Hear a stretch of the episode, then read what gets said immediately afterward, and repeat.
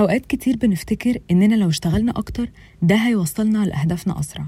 لازم كده الواحد يفضل مشغول 24 ساعة في اليوم ومن هنا لهنا عشان يحس إن هو مش مقصر. بس مش كل حاجة بنعملها بيكون ليها تأثير مباشر على الهدف اللي عايزين نحققه. أوقات الحاجات الكتيرة دي بتشتتنا وبتقلل من طاقتنا وتركيزنا وبتستهلك وقت طويل. غير إنك لو قصرت في حاجة بتحس بقى بقلق وتوتر وطبعا بقى في حاجات كتير ممكن تقع منك في السكة زي نومك وصحتك وحياتك الاجتماعية. بس في نفس الوقت الزمن اللي إحنا فيه ده محتاج الواحد يكون عنده مهارات كتير لأن كل ثانية في حاجات جديدة لازم نتعلمها. وفي ناس كتير بتحس بتأنيب ضمير لو ما كانتش طول الوقت بتشتغل ومركزة. طب نعمل إيه؟ خليك معايا وأنا هقولك. أهلا بيكم في حلقة جديدة من بودكاست رحاب توكس والحلقة دي بعنوان إزاي تشتغل أقل وتنتج أكتر.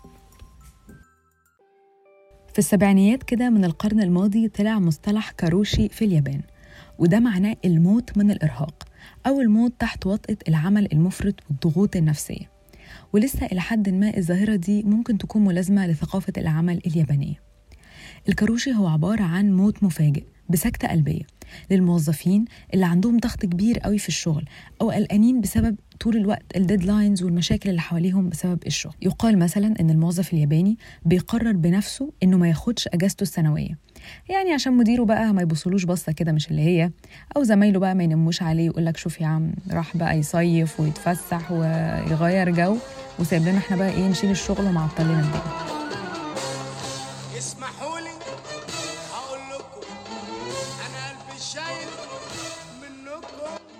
ده غير بقى إن بيئة العمل أوقات بتخلي الموظف اللي بيشتغل ساعات أطول وما ياخدش أجازات بياخد تقويم سنوي أفضل. فطبعا ناس كتير بتبقى عايزة تاخد تقييم أحسن.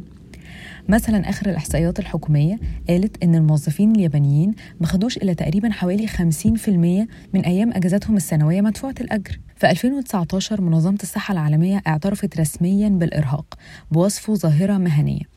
وكان تعريفهم ليه إنه متلازمة ناتجة عن إجهاد مزمن في مكان العمل. ما قدرناش نتعامل معاها بشكل كويس ونضبطها. بمعنى إن الموظف بيكون طول الوقت تعبان عنده مشاعر سلبية تجاه عمله والحاجات اللي بيعملها وكفاءته بتقل بشكل كبير. وطبعا بقى بعد كورونا حدث ولا حرج ناس كتير بقت تشتغل من البيت. فبقى الموظف متاح 24 ساعة تليفونات بقى وإيميلات ومسجز وفيديو كولز. وطبعا كل ناس كتير جدا هتبقى عارفة وفاهمة الكلام ده. بس أجيال جديدة من الموظفين الصغيرين ابتدوا يشتكوا من الموضوع ده وقد إيه ليه تأثير سلبي على صحتهم الجسدية والنفسية. وابتدينا نشوف دول كتير ومؤسسات بتطبق نظم العمل لمدة أربع أيام في الأسبوع بس بدل خمسة. وهنا نبتدي نفكر إنه مش دايما الشغل الكتير ممكن يؤدي لنتائج كويسة وعملية ويخلينا ننتج أكتر. كيت نورثروب مؤلفة كتاب Do Less في مقال ليها على Harvard Business Review بتقول إننا محتاجين نفكر بالعكس. مش مجرد إننا نكتب كل الحاجات اللي لازم نعملها عشان نحقق هدف معين لكن نشوف إيه الحاجات اللي لو بطلنا نعملها أو قللنا من الوقت المخصصينه ليها ده ممكن يخلينا مركزين أكتر وتوترنا يقل ونتائجنا تكون أحسن. تدريب بسيط بتقترحه كيت إننا نجيب ورقة ونرسم فيها خط كده بالعرض. في النص هنكتب شيء معين في حياتنا عايزين نحسن أدائنا فيه ونقلل من القلق المصاحب ليه. مثلا عايز يا سيدي تألف كتاب. على الشمال اكتب الأنشطة اللي بتعملها المتعلقة بالموضوع ده.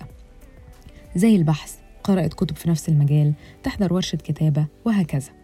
على اليمين اكتب المكاسب أو النجاحات اللي انت حققتها لحد دلوقتي.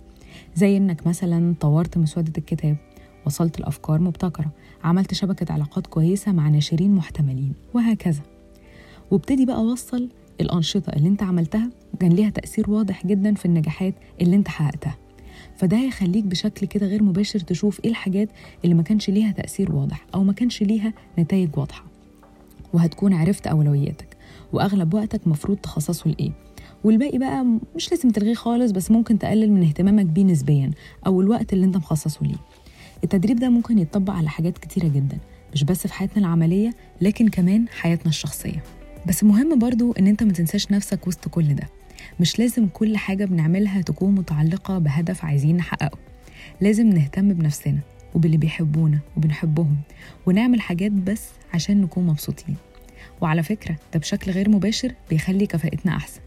لأن السعادة بتخلي الناس فعالين ومنتجين تقريبا بنسبة 12% أكتر من غيرهم. Happy employees work harder. أما بقى الكاتبة ريتشل دريسديل في مجلة فوربس قدمت ست نصايح عشان نقدر نبذل مجهودنا بذكاء.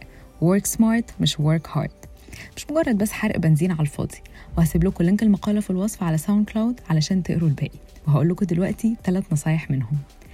أول حاجة time yourself. يعني نحدد وقت لنفسنا يكون محدد وكافي لكل حاجة بنعملها.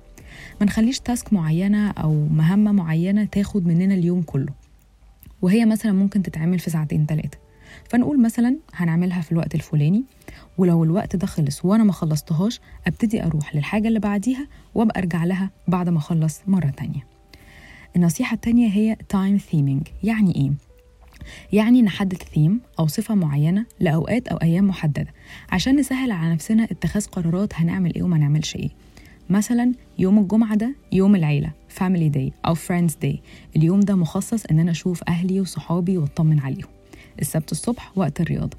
هشتغل أو أذاكر كل يوم من عشرة لاتنين أي حاجة تانية بقى أكون عايزة أعملها هعملها خارج الأوقات دي. النصيحة الثالثة leave yourself a note. يعني إيه؟ أنا مثلا أقل حاجة ممكن تشتتني وأنا بشتغل أو بذاكر. فجأة يجي في دماغي أعمل search على حاجة معينة أو يجي لي التليفون أو message على أي application من ال applications الموجودة اللي إحنا بنستخدمها دلوقتي. فسيب اللي بعمله وأضيع فيها وقت طويل. ف leaving yourself a note. يعني الواحد يكون جنبه كده notebook يبتدي أي حاجة تيجي في دماغه. وهو مركز في حاجة معينة يقوم كاتبها في ال note دي عشان بعد ما يخلص يبتدي يعملها. أنا عن نفسي هحاول أطبق ال note دي واحاول أطبق النصيحة دي وأشوف هجيب معايا نتيجة ولا لأ. أتمنى إن أنتوا كمان تحاولوا تطبقوا بعض النصايح دي وتقولوا لنا نفعت معاكم ما نفعتش. إيه الحاجات التانية اللي بتعملوها؟ إيه المشاكل اللي بتواجهكم أصلا في مذاكرتكم أو شغلكم أو حياتكم العملية؟ ولو في حاجات بتعملوها بتساعدكم أرجوكم فيدوها معانا. وهسيب لكم في ال description لينكات كل المصادر اللي أنا استخدمتها. شكرا إنكم سمعتوا الحلقة ويا رب تكونوا اتبسطتوا واستفدتوا. واستنوا الحلقات الجديدة.